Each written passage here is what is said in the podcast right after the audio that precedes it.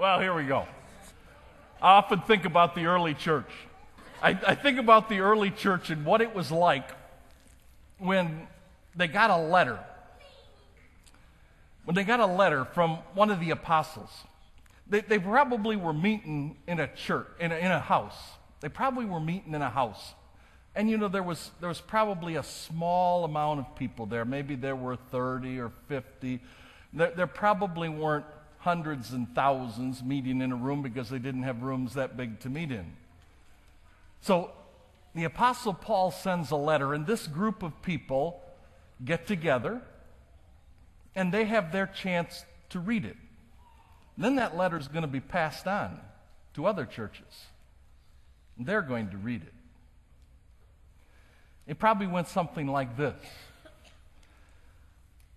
Paul, an apostle, sent not by men, nor by man, but by Jesus Christ and God the Father who raised him from the dead, and all the brothers with me, to the churches in Galatia. Grace and peace to you from God our Father and the Lord Jesus Christ, who gave himself for our sins to rescue us from this present evil age, according to the will of God and Father, to whom be glory forever and ever. Amen. I'm astonished that you are so quickly deserting the one who called you by the grace of Christ and are turning to a different gospel, which is really no gospel at all. And I think about then the people in the room, they were intrigued. Evidently, some people are throwing you into confusion and trying to pervert the gospel of Christ. But even if we or an angel from heaven should preach a gospel other than the one we preach to you, let him be eternally condemned. As we've already said, so now I say it again if anybody's preaching to you a gospel other than what you accepted, let him be eternally condemned. And now, am I trying to win the approval of men or God? Am I trying to please men? If I were still trying to please men, I would not be a servant of Christ. I want you to know, brothers, that the gospel I preached to you is not something that man made up. I did not receive it from any man, nor was I taught it. Rather, I received it by revelation from Jesus Christ. For you've heard about my previous way of life in Judaism, how intensely I persecuted the church of God and tried to destroy it. I was advancing in Judaism beyond many Jews of my own age and was extremely zealous for the traditions of my fathers. But when God, who set me apart from birth and called me by his grace, was pleased to reveal his Son in me so that I might preach him among the Gentiles, I did not consult any man, nor did I go up to Jerusalem to see those who were apostles before I was. But I went immediately into Arabia and later returned to Damascus. Then, after three years, I went up to Jerusalem to get acquainted with Peter and stayed with him 15 days. I saw none of the other apostles except James, the Lord's brother. I assure you before God that what I am writing you is no lie. Later, when I went to Syria and Cilicia, I was personally unknown to the churches of Judea that are in Christ. They only heard the report that the one who formerly persecuted us is now preaching the faith he once tried to destroy. And they praise God because of me.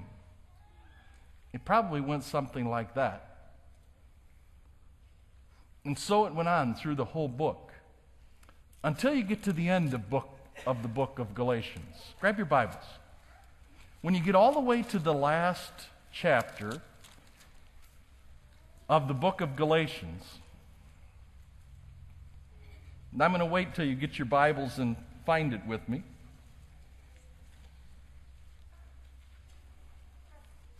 You get to Galatians chapter 6 and verse 11, it says, See what large letters I use as I write to you with my own hand. Probably until this point, Paul dictated this letter. Probably he had a, a, secretary who wrote it for him, but now he finishes and he writes the tail end of this letter in his own hand. And because we believe Paul had trouble with his eyes, he writes in a big script. And so probably the person reading it turned he turned it and held it up to all the people so they could see that, that Paul wrote this in his own hand. Chapter 6, verse 11 See what large letters I use as I write to you with my own hand. And now he finishes, I think, by reviewing the book.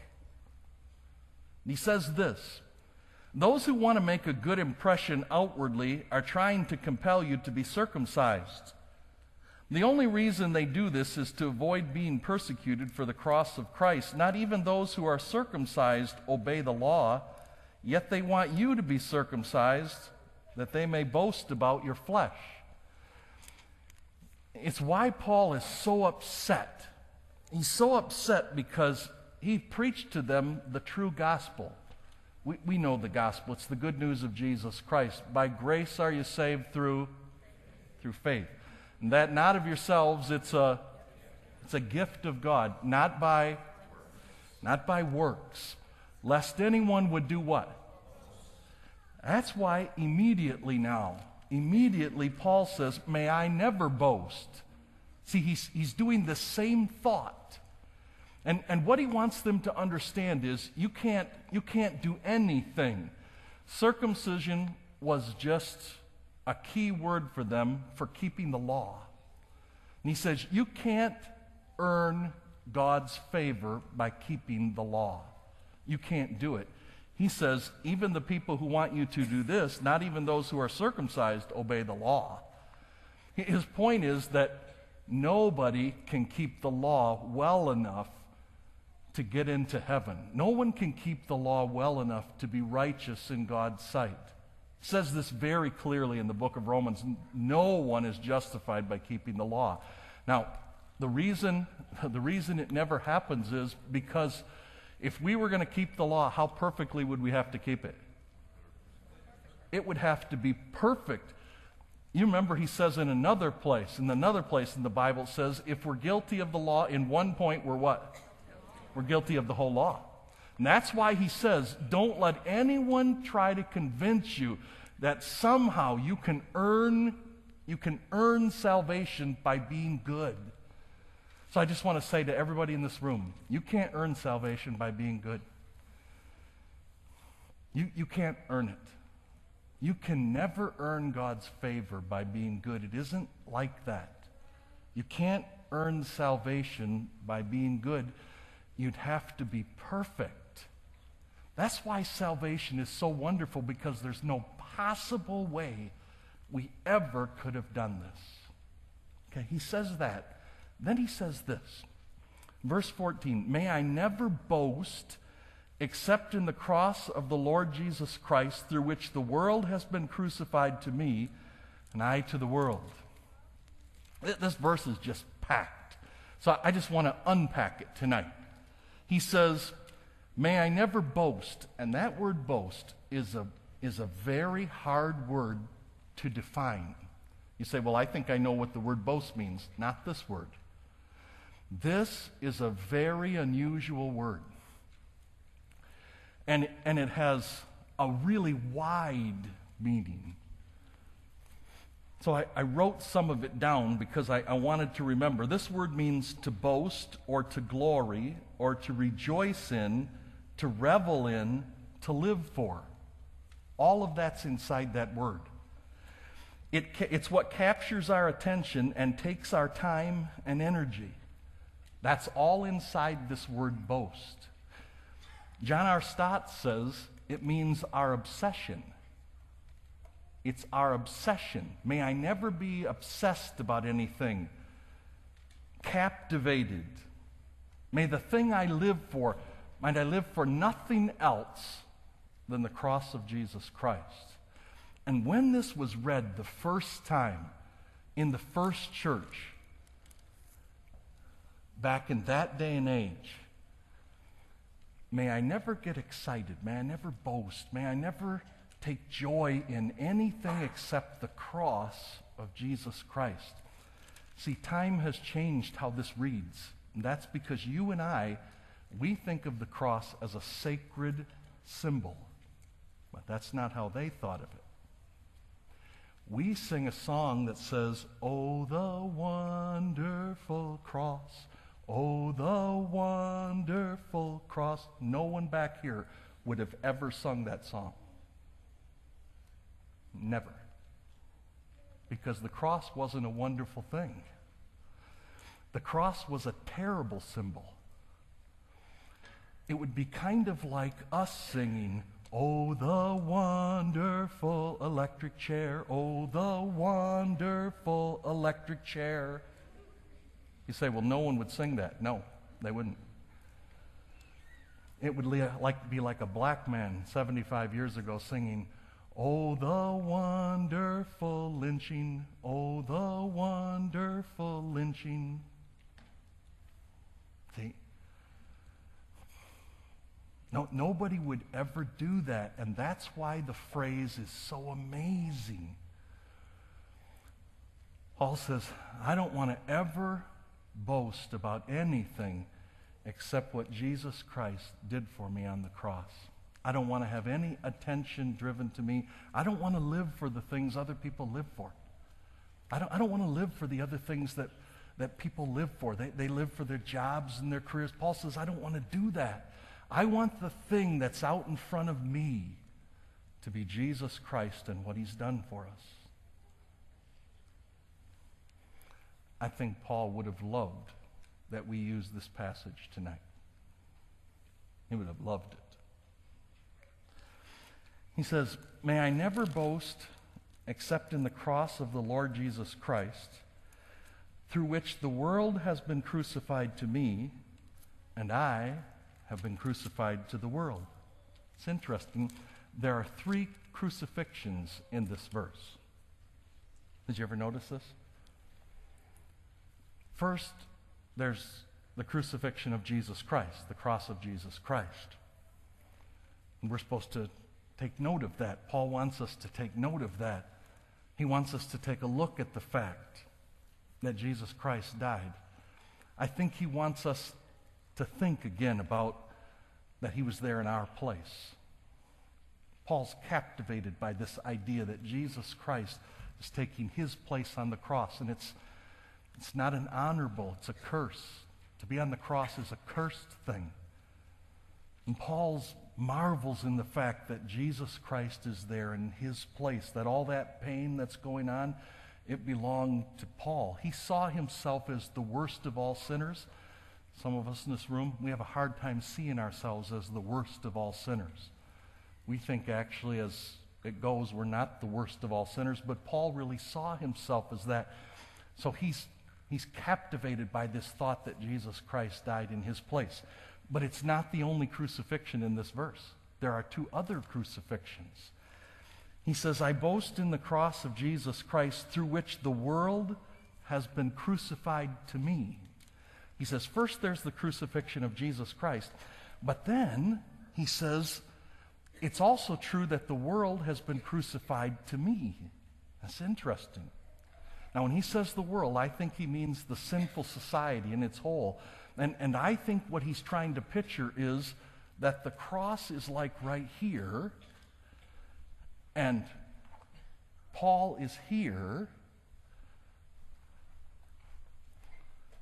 and the world is over here. And Paul says, because of the cross of Jesus Christ, because of what's happened there at the cross of Jesus Christ, it's like the world is dead to me. The world's way over there,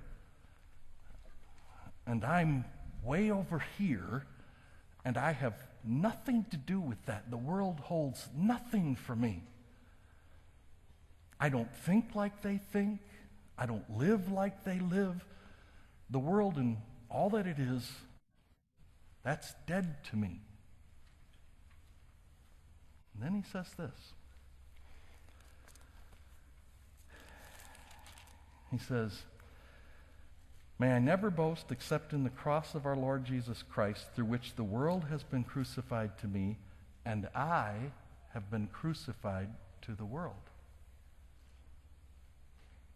It's an interesting phrase. How's it work? Works like this. Got to go back to Galatians 5.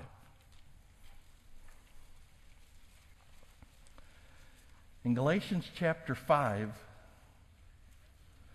and verse 24, it says this Those who belong to Christ Jesus have crucified the sinful nature with its passions and desires. Now it's going to get a little complex here, but here we go. Who's doing the crucifying in this verse? in chapter 5, verse 24, who's doing the crucifying? Come on, who's doing it? We are. Do you see that?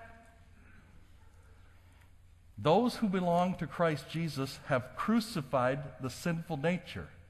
It's something we have to do. Go back to chapter go back to chapter 2. Here's a verse we we uh, we know lots of us we learned it when we were younger. It's a verse we used to always memorize when we were younger in chapter 2 verse 20. I have been crucified with Christ. And I no longer live, but Christ lives in me. Who's doing the crucifying there? Are we doing it? No, we're not doing it. That's something that happened to us. Do you see that? Something happened when Jesus Christ died. That's what Galatians 2 is talking about. When Jesus Christ died, we died with him. That's what he's talking about in chapter 2. But that's not what he's talking about in chapter 5. In chapter 5, he's talking about something each one of us need to do on our own in chapter 5, he says, Those who belong to Jesus Christ have crucified the sinful nature with its passions and desires. This is something you and I have to do. And here's why because there's something inside us that's drawn to do the wrong thing. Something inside us wants to do the wrong thing. Quick quiz. How many of you agree with me that there's something inside you that tends to want to do things that are wrong? Sometimes people say this isn't true. I've talked to a few people and they say they never want to do anything wrong. And I think, wow, you're nothing like me. I, I really seriously think that. You are nothing like me. Because I'm telling you, there's something inside me that wants to do wrong. And I think a lot of you in this room, you think, I know what you mean. I, I sometimes I wonder you guys sit around all day and you're just perfect. You just never have any bad thoughts. then I look at some of you and I think, nope. I know. Say, what's he saying right here? He's saying, hey, Jesus Christ died on the cross for us. He gave us a chance to have a different kind of life. But now, every day, we must pick up our cross. What's the next word? Daily. Every day, every day, we have to say, Nope, that part of me that wants to do evil, I have to kill that part of me. It's like every day we have to nail it to the cross, or every day we have to make sure that the nails are still holding fast. Because there's something in us, no matter what we say, there's something in us that has a tendency to go the wrong direction, doesn't it? Paul said, I don't want that in my life. He said, Here's what I want to. He said, I don't want to live for anything. I don't want to boast about anything. I don't want to be passionate about anything except one thing. I want to be passionate about Jesus Christ and what he's done for me. So in Galatians 6, let's finish it out. He says, May I never boast except in the cross of our Lord Jesus Christ, through which the world has been crucified to me. We've been pushed apart. We're not on the same team anymore. And I, I'm crucified to the world. Neither circumcision nor uncircumcision means anything. What counts is a new creation. What we need is God to do a work inside our hearts and make us different. That's what we need. Peace and mercy to all who follow this rule, even to the Israel of God. Finally, let no one cause me trouble, for I bear in my body the marks of Jesus Christ. It's another interesting word, that marks of Jesus Christ. It's a word that's sometimes used for brands. Brand, like when you brand an animal, brands, it was used of what they did to a slave.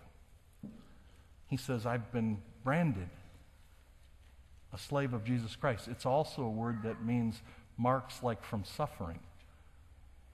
He said, I, There's a cost to be paid when we follow Jesus Christ. Paul gets to the end of this book and he reviews it and he says, Here, here's the thing no one can earn salvation. It's all about what Jesus Christ has done for us. He has to do a work in our heart because if he doesn't do it, it will never happen. And then Paul says, Because of that, I want everything to be about Jesus. I want everything to be about Jesus. I don't want to be any more like the world. We've parted company at the cross. The world divides, the cross divides humanity. There's a group of people who follow Jesus Christ, and there's a group of people who reject Jesus Christ. And he says, I'm a follower of Jesus Christ, and I'm willing for everybody to know it. I'm willing to stand up and pay any cost for that to be true. And now the only thing that matters to me is bringing glory to Jesus Christ. And that's what each one of us is supposed to do. We're supposed to come back to the cross tonight and realize that Jesus Christ, He hung on the cross in our place. And now nothing matters except that Jesus Christ is glorified. Nothing else matters. It's all about Jesus. It's all about Jesus. Now, I want us to sing a song together. I want you to get your hymn books and I want us to sing a song. I want us to sing page 185, and I think you'll know why I do. You wonder where songs come from.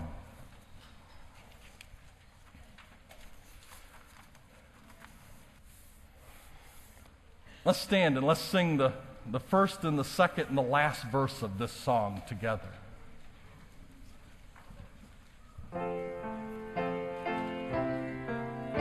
Deacons, you make your way down to the front while we sing. Here we go. When I survey the